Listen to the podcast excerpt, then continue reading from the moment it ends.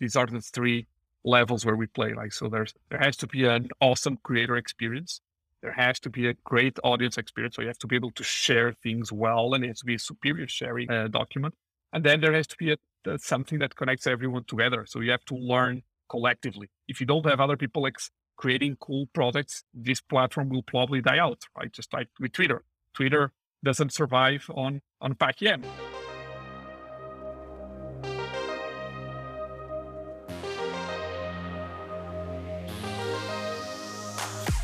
Happy Friday and welcome to Not Boring Founders.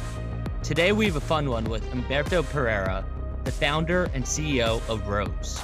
Rows has been a longtime sponsor of Not Boring. I think it was actually the most popular sponsorship that we ever did. It had something like a 12% click through rate on our ad. The product resonated deeply with the audience. You'll learn more about it today, but essentially, Rows gives you the power of a spreadsheet combined with all the integrations you'd expect from a bunch of different data sources. You could build a portfolio tracker, track all of your mentions on Twitter. There's just so much that you can do within Rows. You should go check it out for yourself at rows.com. And speaking of powerful products, that's right, ladies and gentlemen, the sponsor of all of season two of Not Boring Founders, FTX US. FTX is eating the financial world. It started as the best trading platform for crypto professionals, but has expanded into a whole suite of products.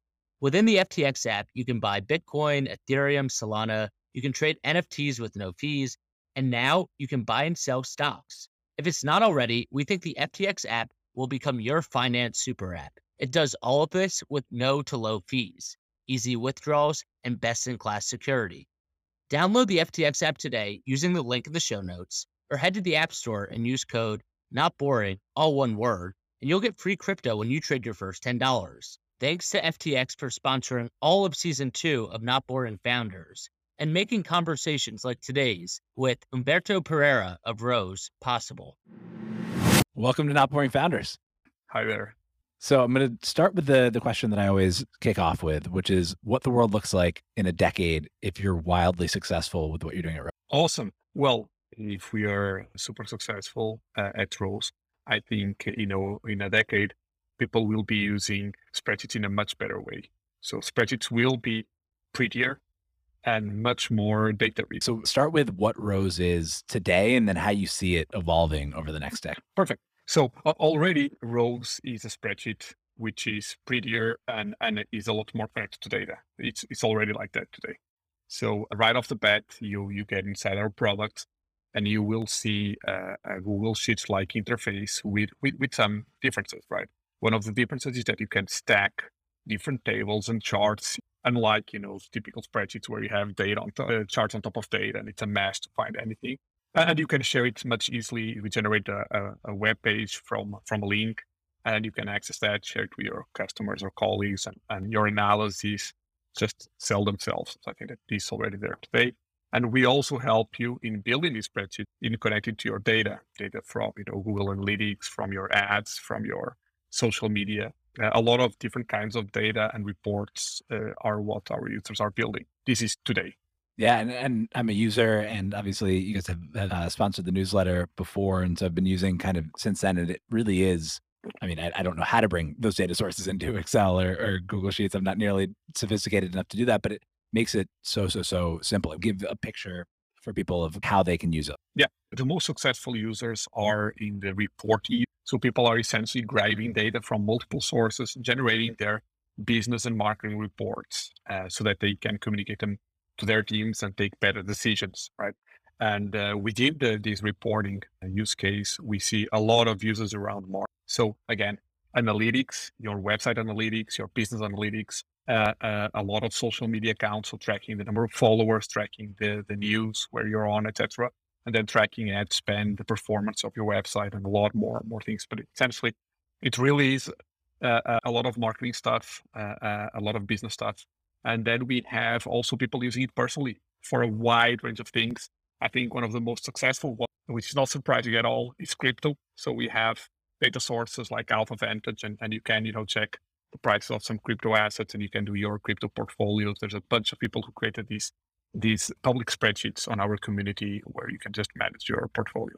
which was a lot more fun to look at a few weeks ago than it is right now, but but definitely optimistic. I guess. I guess probably many people just buy on the deep or, or something. Crypto is, is famous for having a lot of contrarian thinkers, and this probably means that there's some people uh, doing some pretty smart moves right now. Uh, I, I wouldn't know. I, I'm not one of the smart people or the crypto people, but but but for sure it must be used for for that too one of the themes that I've written about in Boring is this idea that that Excel will never die, that it's this like Lindy software that as people get trained on it and as more people use it, it just gets more and more and more powerful. And it's almost become its own like kind of language and they're extending it in such ways that that it can become kind of its own programming language for for normal people and for finance people. Do you think of Excel and Google Sheets as your competition or are you borrowing the interface, but then the competition is like Looker or somebody else like that? No, we do think it's it's Google Sheets and Excel uh, for only one reason: the users, right? And the way we we encode uh, what users are looking for in a spreadsheet is they, they are looking for something which they can use every day. And you know, Looker is just not a, a, a software which you will open up on a whim to do some computation every day, right? Or, yeah. or 10 times a day. And Excel leads, right? And Excel and Google Sheets and, and and hopefully roles will live on your uh, favorite tabs and they will live on your docs of your computer, etc. And so it will become uh, uh, a tool for your everyday thoughts and your everyday uh, uh, analysis of lists and, and, and business plans, etc. So I think that this is the major thing. So we do consider ourselves to be a, a competitor. And also, we see that Google Sheets and, and Excel really became the because they established a standard for this language which you are talking about. And and the language is just a means for giving more power to, to people, right? So what kinds of things really give more power to people? So in the in the old days you only had programming. So if you programmed, you were powerful, so to speak, you could create your own software. And then we had spreadsheet. And now we have a bunch of low code, no code, which some of them are having more uh, growth, some of them less. But Google Sheets and Excel, so the spreadsheet standard, is still the most spoken empowering language. So it's it's, around one billion users of that, and, and it's really it's really compelling. Uh, I had Amjad Masad from Replit on the other day, and we we talked about this idea of coding kind of becoming this thing that only the most technical people in the world could do, and there's a small handful of people who knew how to, do it, and then over time, there's been this arc towards like now I can use Rows and do things that the best programmer 50 years ago couldn't have done with a computer. How do you see all of that converging to make anybody be able to make computers do what they want and get the data that they want? The way I see it, that there's always some merging of layers of the stack, and then there's new new layers appearing all the time. And I think maybe I'll propose an analogy of an airplane, right? And then maybe in the past, the Wright brothers could create themselves a full airplane and ride it into everything. And right now, the pilots on most planes mm-hmm. don't build airplanes. And, and mm-hmm. even I, I would probably venture saying that maybe it's absurd, but th- there's no single person who can rebuild a Boeing, right? You have to have all of these stacks of, of complex technologies to actually be able to maximize whatever you're trying to achieve. I think it's software engineering, it's increasingly looking like that. So you have a bunch of very, very smart people who can actually go into kind of any technology but for them to be very productive, they specialize backend versus, versus front end. And now we have some subsections like reliability engineering, quality assurance, UX design, like a lot of stack. And so to build the main trunk of a very scalable business, you will probably need a bunch of these different people. But I think that there is a, a second side to every business, which is the marketing, right? And marketing does not operate at the speed of engineering, right? It can't operate. Like you, you need to acquire users every day. And so you need a set of tools which where you can analyze and take decisions every day faster. And we see actually spreadsheets to be this this super speed, right? It's kind of like programming in the super speed. Obviously, you can't do every little thing you can do in programming, but increasingly, I think you will be able to do more and more and more. Again, the GPT-3 and all of these algorithms are pushing what machines can do uh, for us. So there's a nice interplay here between, I think, engineering, automation, and and and creativity and decision making. Yeah, hundred percent. There are things that I do now that I just wouldn't have done before, and so I think I can be creative, have data at my fingertips in a way that I just wouldn't have been able to before using tools like Rows. I'm going to go back to the decade question. What will I be able to do in a decade? Like if the product roadmap just goes kind of perfect right now I can pull in data from all sorts of sources. I can track my my Twitter followers. I can see how the newsletter's doing, like all of those types of things. Yeah. What is the level do you think that you can be able to, or maybe it's you know take it past a decade? Like what is the max that you that a normal user like me would be able to do with the spreadsheet kind of interface? Yeah.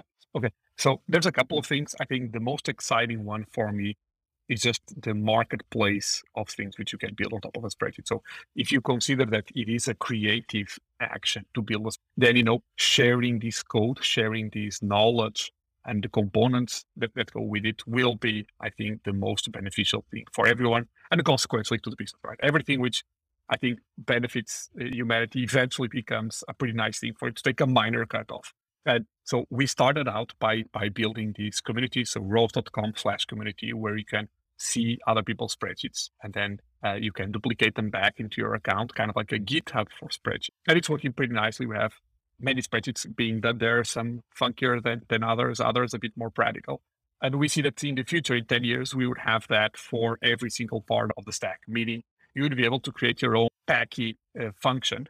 And maybe your Packy function grabs some crypto thing and, and does a certain thing, right? The left of right of a concatenate of a VLOOKUP or something weird. And you'd brand that function, right? And you'd put it out there, and everyone who types equals Packy would would see the result of your function, right? And you would get some credits for using it. And so maybe this would latch on to some of the crypto ideas out there, and and you would be able to participate in the economic value of building spreadsheets and getting value to, the, to them, right?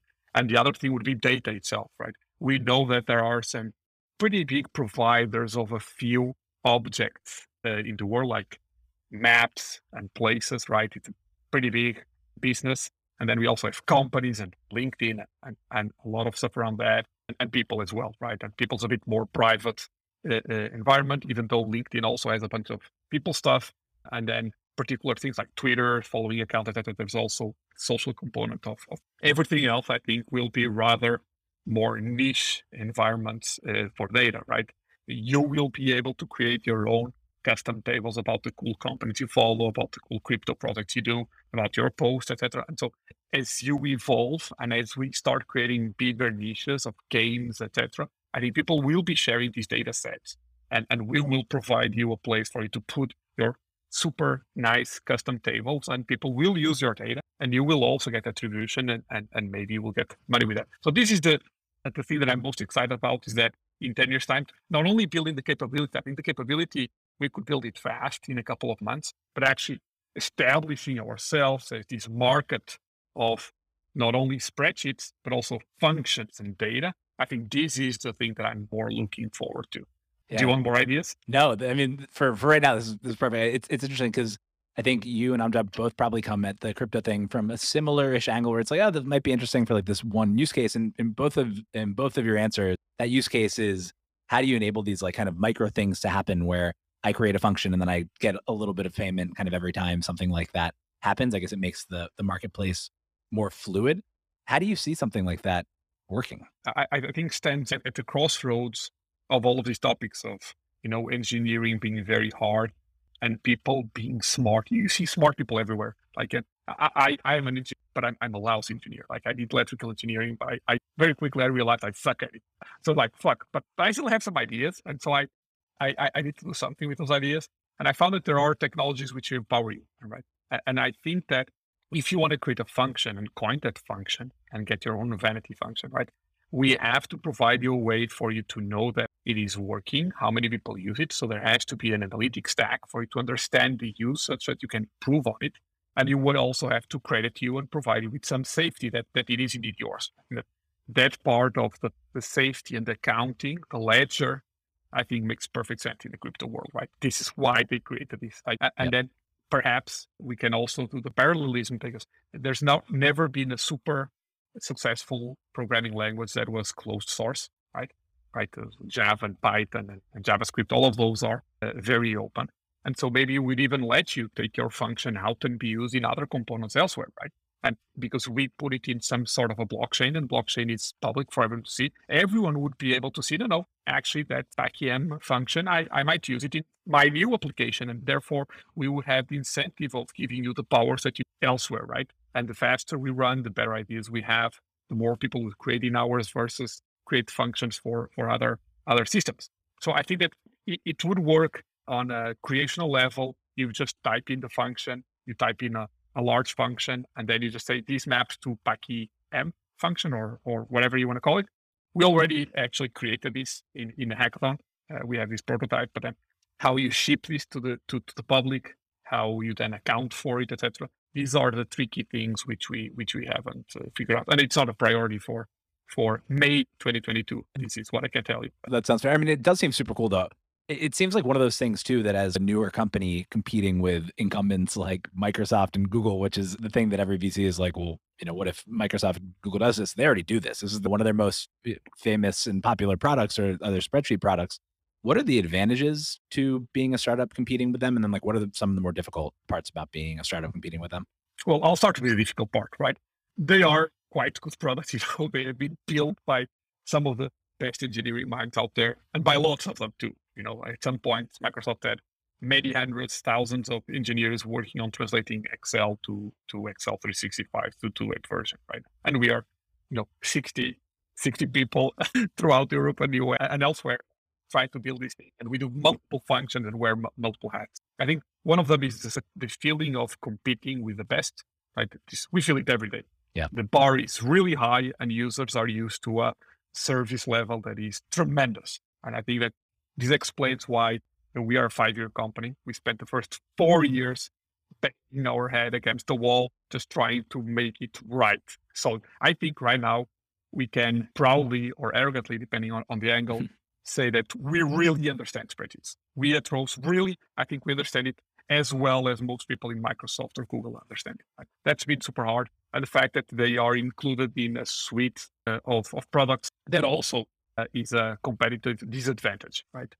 When you sign up to Google Mail, as many most companies do, you also get Google Sheets for free, right? Uh, yeah. How do you how do you compete with that, or like very tactically, like what are the things that you do when you're talking to potential customers who are like, oh, I get most of this for free anyway, and now yeah. you're asking me to pay for it?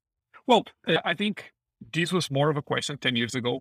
This the competitor. I think people right now are very used to uh, multiple applications multiple systems for kind of the same things. People have tried out multiple email clients. Like Gmail is free, and people still use Superhuman for email, and and and they use multiple refined product sets for different things. It helps to have interplay, so you can actually import your Google Sheets uh, into into rows directly from the cells. Right? You, I want just that data in here, and and this works well. And I think that it boils down to us solving a problem that you cannot solve in Google Sheets uh, and Microsoft Excel, right? So uh, they have not established a separation between the editor and the consumer of a spreadsheet, right? Most systems on Instagram, on Twitter, right? You have a mostly consumption like interface, right? You have your feed, you are there to consume and do small interactions, small comments, likes, retweets, re- mostly have fun and, and learn right? Instagram, Twitter, all of the social media.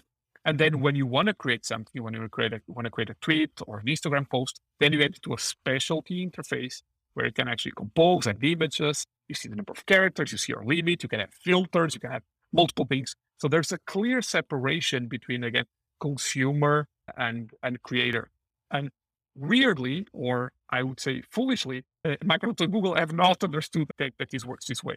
And so they keep there's a, it's an all editor interface. And so when you try to use Google Sheets on your mobile phone or Excel, like it, it sucks, right? You have these screens and, and, you can only really see a few a few things at a time. They don't really scale. And that's why we built you know, our sharing system of, of, of, features, which which we call live. And then when you share a live spreadsheet, and people just see the beautiful things, there's no cells to break, etc. So this is a particular way with, with which we, we, we justify to people to, to to use our product. Yeah, I was talking to somebody else who's building not in the spreadsheet space, but attacking something else in the Microsoft Office suite of products. And they said that the the mistake that a bunch of people make is that they try to make the whole thing a little bit better or easier to use, or they make the interface a little bit nicer, or they add different fonts or whatever.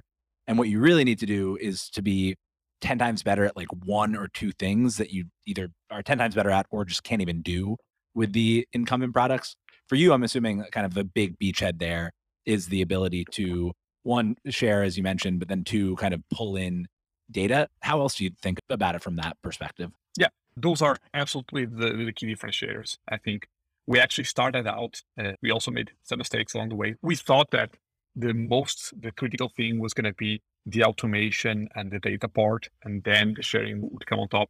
It's actually the other way around. So people actually experience things from a modernist point of view. So the collaboration and actually the liveness of data and the sharing of it.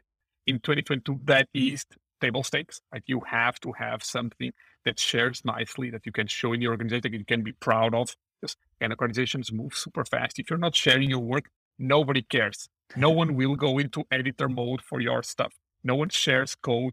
You're like, ah, look at my code. People share the prototypes they share, rapid deploys. The, I, I do think that that that that world moved will move to this.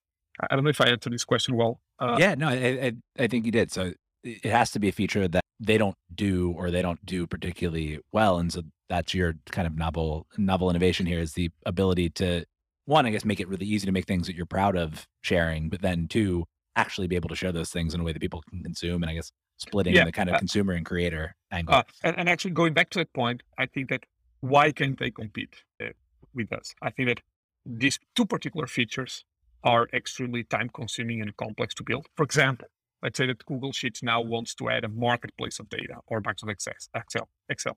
They would have to ship it to hundreds of millions of users. And you know, and building a feature like that is a tremendous cost that is not justified by the existence of a small player. So while they might think it's interesting, tell someone in the Microsoft world to go to Satya Nadella and ask for a hundred million to build a dark data marketplace. And maybe it's not the core focus and, and, and maybe they will risk breaking the experience for other people. I think because we built around that, I think it's much easier for us to compete. It is clearly uh, a bifurcation in how you build the product. On the UX side, you have to be able to compromise. You know, we shows like we like the grid. You can do everything in our grid, which you can do on other grids, but we're going to start with a small grid, which we then extend as you need it. Whereas Excel and, and Google Sheets start with this gigantic grid. To able actually make that change would irk and confuse and scare the corporate users, which they don't want to do. So again, uh, in there, the, the challenge is not so so much the engineering one, but it's the perception that they provide a solid, stable product, uh, and that making these risky moves is not seen as as desirable. Yeah, there was in, in Google Sheets. I remember a few months ago they changed where the like remove color button was in the color palette. So like just to go yeah, back to like absolutely. basic. And it freaked me out. I think I tweeted about it that it was like eh, kind of weird that the just it moved from the bottom of the palette to the top or, or vice versa. And that little tweak made me dislike my experience a little bit. So you're right. Once people are locked into a product, it's hard to change even minor things, let alone really big things. Yeah. 100%. I also noticed when they moved that. They, they also uh, are doing some good stuff. You know, certainly we mm-hmm. look up to, to them and in some directional uh, sense in technical adoptions, right? How they implement new functions and how they, they, they look at the whole data problem. When I started in investment banking, we had like a week of training on how to use Excel. Is the goal to like get that level of lock-in or to make it so easy to use that you don't need that kind of training? Yeah. So it's a very good question. When i did my summer internship also in in, in uh, ibanking or i think it was like we were buying banks in in, in, in a particular city in the us and and they they made me go through the bloomberg mm-hmm. and excel deep training and i'd already been a consultant before at, at, at mckinsey i got taught some some some cool tricks etc but I think that that lives mostly inside the VBA world and the Google App Scripts. That's how Google and Microsoft encode what being a pro of their platform means. And we reject this idea, right? So we do not have a scripting language. Everything has to be doable in either cells or point and click interfaces, right? We have this little wizard which you which you click on and then it opens up and it tells you how you build tables and just drag and drop things and we, we just set up the functions for you and all that crazy stuff. You don't actually have to know them. So i, I don't think that we will have this pull towards scripting people. So the crazy esoteric guy who has the lock-in of your spreadsheet who you don't want to screw up and who you go and consult and, and give offerings a couple times a year but we absolutely think that people will learn uh, a skill like Rows and people will learn how to build things with us. I hope to see in the next couple of years people saying like these job postings with roles, like just proficient in, you know, data management, role slash Looker, whatever, whatever it may be. Yeah, I remember when I was trying to learn VBA, like some of the things that you would do are like can I pull in the prices of my portfolio stocks and, and all of that kind of stuff? And now that just automatically happens. So hopefully, the more and more of that you can replace with something, easy, the better for Yep. everybody out there who wasted a lot of time trying to to learn all of that stuff. You mentioned your your background at at McKinsey and buying banks. Like, how did you end up coming to the wonderful world of of spreadsheets? What was the path to get here? Yeah, well, it, it, it's a pretty long story. I'm going to try to condense it into chapters. But the most remarkable thing about me is actually not me, it's my family. I'm from a very big, very large family. So I have 12 siblings. And so it's, it is, you know, a very normal factoid, but a one which I'm pretty proud of. And so we always lived in a pretty large family and we, we were middle class. So, you know, we didn't have any, any kind of problem, but, but we also didn't have, you know, money for, you know, spurious things. Like I didn't get an allowance and stuff like that. So well, no shit. Yeah, with Yeah, 13 I- I- kids. yeah, Makes sense. And, and so and so kids evolve in different ways uh, when subjected to to to different conditions from their peers.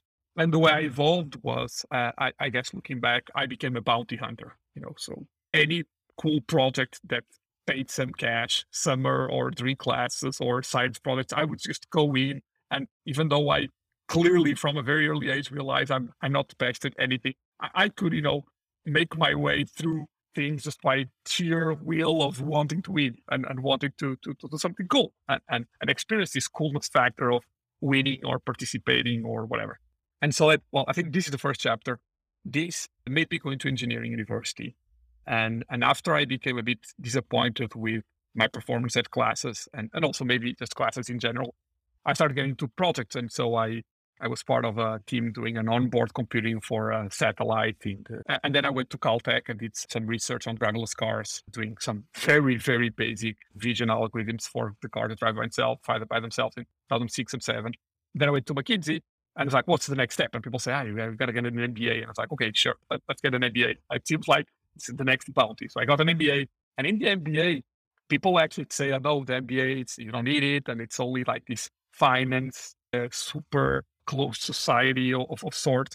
To me, it was actually just reading stories about other people, just essentially reading biographies of how people dealt with things. And it became clear that most businesses, not the extraordinary ones, but most businesses are are built by reasonable people, pretty reasonable assumptions, right? And I said, okay, right, maybe I can do one of those, right? And you had, you know, the bubble wrap, the bubble wrap case, and and the Volkswagen case, and I was like, okay, some of these are actually, you know, pretty cool. So I, I came back to Portugal after after the US, and I built my first startup, which was a cosmetics company, then a sports booking platform, and then a food company. And and throughout all of these, I, I've always been exposed to spreadsheets, and I always thought, always had this feeling that you know, you you, for example, in the e-commerce company, we downloaded the data from the suppliers on the products, then we prepared the stock, and then we uploaded it to Magento, which was kind of like the Shopify at the time, right? It's like so, if the spreadsheet is like the central is a centralized piece, why isn't the spreadsheet actually the content, the, the main piece, the trunk? And and so this was a constant throughout all of my startups and jobs uh, until actually me and my co-founder we started looking online what people were searching for. And Quora was, was just was just growing then, and, and we, there was also Stack Overflow and a bunch of other forums. And people were searching, how do I send an email from a spreadsheet? How do I, you know, get data from X? And how do I automate this? And how do I do that? It's like maybe this is the future. Just uh, layering this super uh, powerful editor that enables you to do more with this sharing layer, then a community on top, right? These are the three levels where we play. Like, so there's there has to be an awesome creator experience. There has to be a great audience experience. So you have to be able to share things well, and it has to be a superior sharing uh, document. And then there has to be a, a, something that, that connects everyone together. So you have to learn collectively. If you don't have other people ex- creating cool products, this platform will probably die out, right? Just like with Twitter. Twitter doesn't survive on on PackyM, right? It survives on a couple thousand PackyMs and, and other important people, you know, and Elon, Elon, Musk would and- say like, you know, 90% Elon bots, but exactly. Ninety percent bots, one percent creators, and, and then the rest is just us reading reading the stuff. Uh, I've never thought of spreadsheets really before as like a creative tool or as a community tool, but it really is. It's just like I guess it was before a more local community where I'd like go over to the person next to me and be like, all right, how the hell do I make this model work? Or like, what function did you use there? Like, can you remind me again exactly like when I use a pivot table? And so it makes sense that when you tap that into like a bigger network, people are just going to get better at it a lot faster. Yes. I think one of the initial hypotheses which we tested and which we checked, which actually turned out to be correct, was most people did not learn spreadsheets in books or in forums or tutorials. They learned it from some other person in their company, some dude or do that in their company who was uh, created this file and just kept throwing the file like, now, now you just play around with and you screw it up. And then someone just says, no, no, no, there's this dollar sign which locks into columns and rows. And it's like, wow. Yeah. Uh, and then your brain starts adapting to these visual experiences.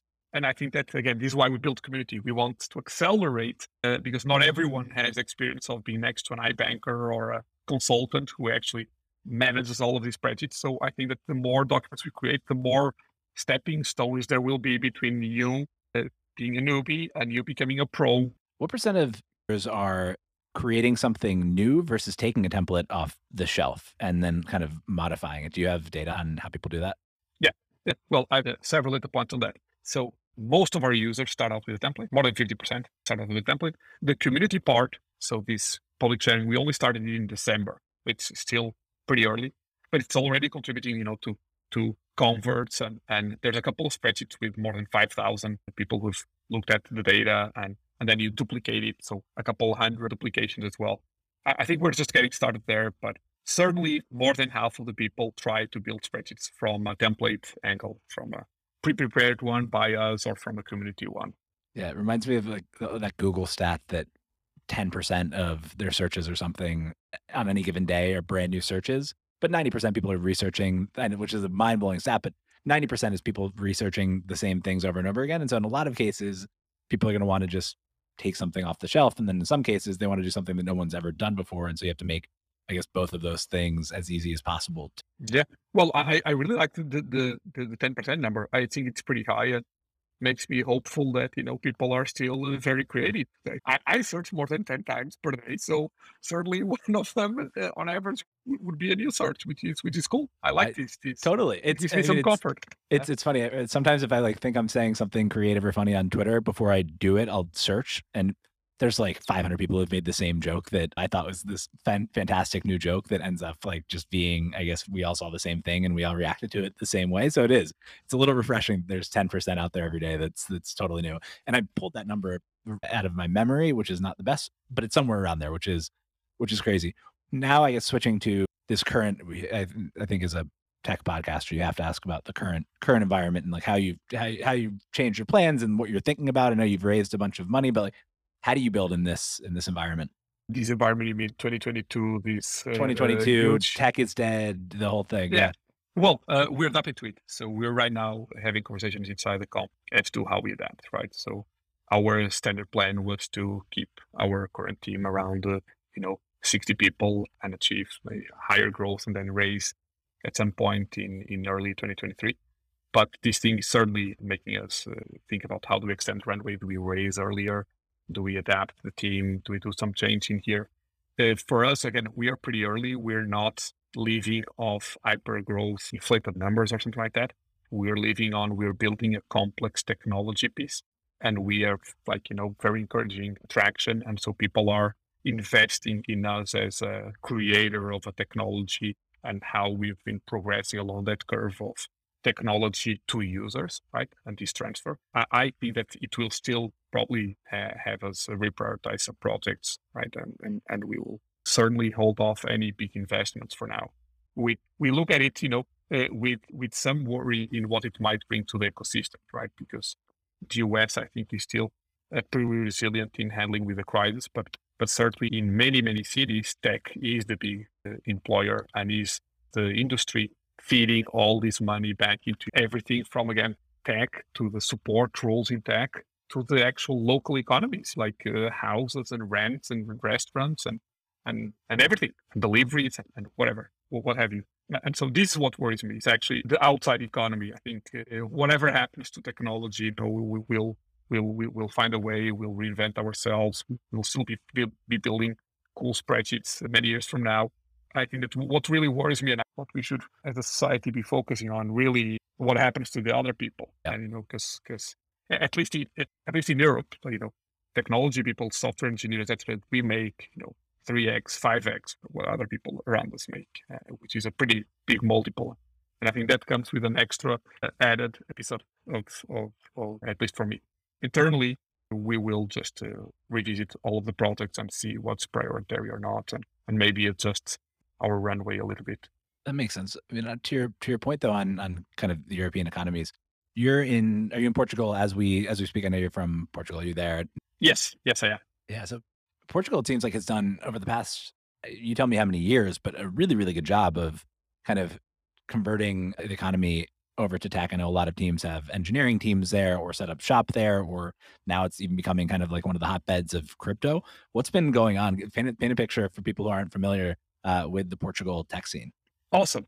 So, uh, so we do have a lot of companies interested here. We have a couple of unicorns, I think six or seven local unicorns, and by local created by Portuguese people with huge, huge footprints in here, even though they have internationalized and, and actually quite diverse, right? So we have actually a B2C company, which is the most astounding one, Farfetch. It's a luxury marketplace. You can buy your Louis Vuitton if this is your thing anywhere in the world.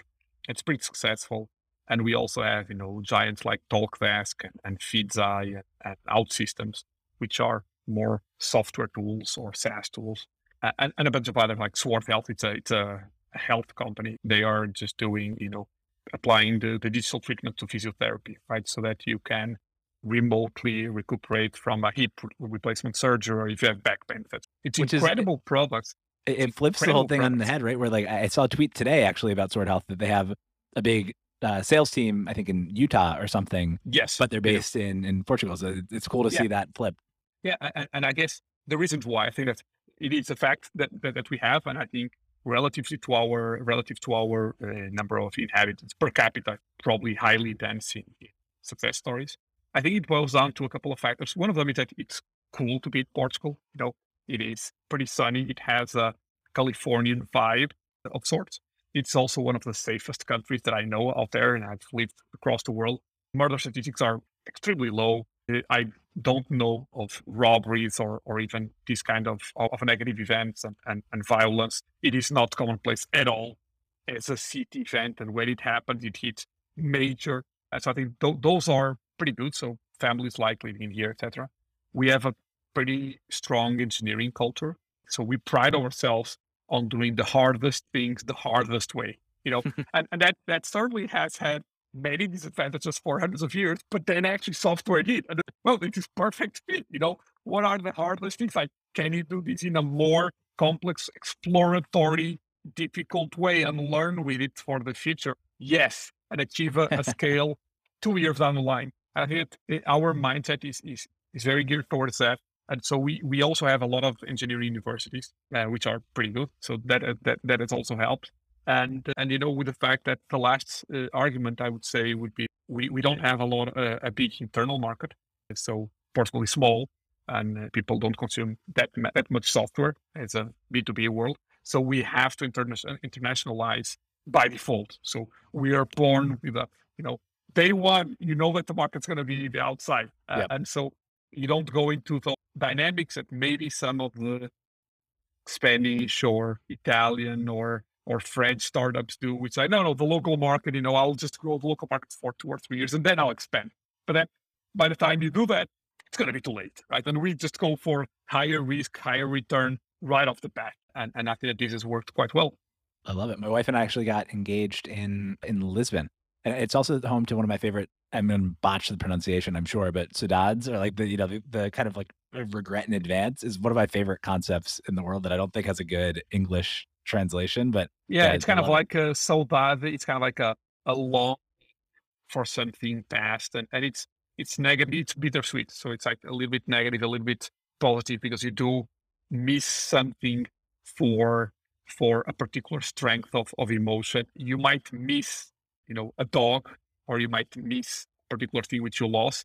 But so that it's very human in form. Uh, people say that there's no direct translation. I, I, think you can explain it a little bit, but yeah, it's a pretty strong word. It's also a pretty nice place for people to get hitched. You know, there's also a, there's a huge industry of uh, weddings. People just come to Portugal to get wedding uh, to, to, to get uh, wedded. Completely, like a lot of cool places, great wine, inexpensive food.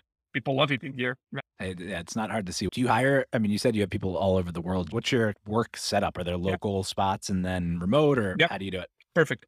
Right now we are we are remote, so we hire from practically everywhere. Some minor exceptions. We do have two offices. Historically, we had an office in Porto and one in Berlin. Legal HQ is actually Berlin, which is where me and my co-founder were living.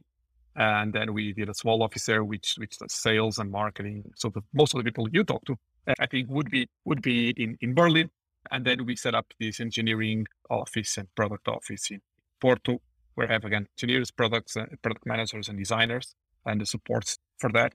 And and we grew out of here. But right now, you know, we have people from pretty much all over the world. We have a couple people in the US, in Brazil, uh, India, any country you might think of, probably have, uh, well, not a lot, we're only 60, but, but we do have a, a, lot of dispersed people. Well, I'm daydreaming about the, the Porto experience. Like I'm picturing, you know, working in Silicon Valley and like, of course it's productive because there's nothing to do in San Francisco and the bars close at like 3 p.m. in the afternoon. And it's like a generally like not super fun place. Sorry to the San Francisco listeners out there.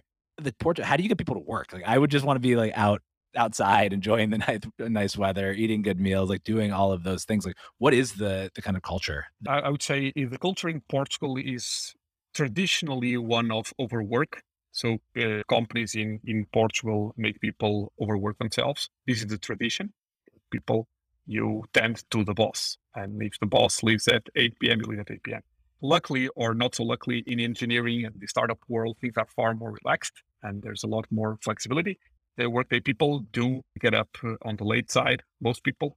So, and, and then they work until a bit later. There's a lot of cultural uh, stuff revolving around food and, and drinks. So you don't get a 10 minute lunch. You know, you do a one hour lunch and you all sit down and it, there's always a full. And, and weirdly enough, you know, like engineers and product people and designer people, like they are used to, you know, having a beer or, or two or a bit of wine at lunch they look like normal people, not like just uh, coding machines. And that, that's also pretty refreshing. And then people have a bunch of local activities which revolve around like there's Porto has it's a very small city because it's between geographically it's uh, stuck between two rivers and, and then the sea on, on, on, the other side. And so people just go to the river or to sea, walk around, bike around. It's it's pretty gorgeous here downtown. You know, there's a lot of bridges and there's a lot of like the downtown scene is, is pretty nice that this is what uh, people do. All right, so I'm going to try Food. to make the case for for for beers at lunch and wine at lunch here. Have you found anything about if people are more productive in the morning and more creative in the afternoon after one of those lunches, or have you noticed anything uh, you know different than maybe you'd expect if that weren't the case? No, I've never thought of that. Uh, I know that I can't uh, take drinks at lunchtime. You know, like uh, I'm a lightweight person. If I drink one beer, that's it. Like my afternoon is ruined.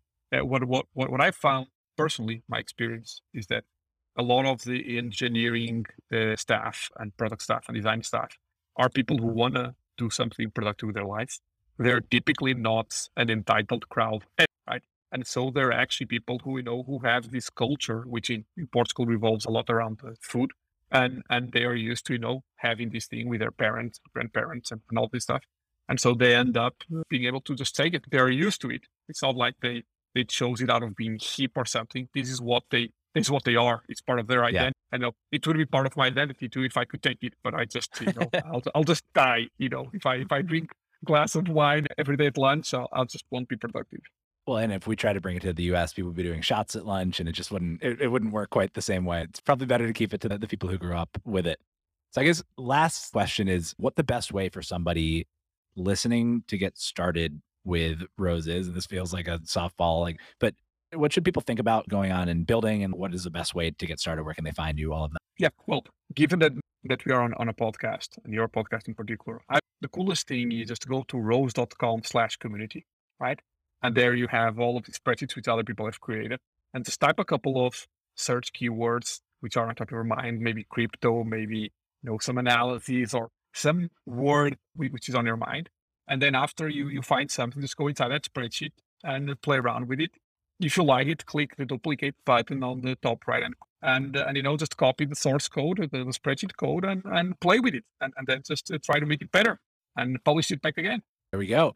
I, I thought that was going to be the last one. And then you mentioned the domain, which I wanted to ask you about. How'd you get rows.com? That is an incredible domain. Thank you. It was a big project that, that I was lucky enough uh, to do. You know, I think it's one of the things that we're honestly going to live with me for the rest of my life, just doing a full scale rebrand with, with uh, great people. So we had Dash Dash.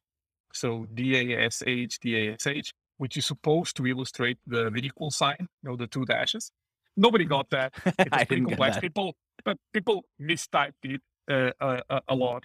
And so we felt like our ambition needed a better home. And so we started by thinking, so what are spreadsheets? I know. And so when you book a sale and when you book a host, there's probably some spreadsheet where you say, now we're going to record that podcast to go back. So you have another line.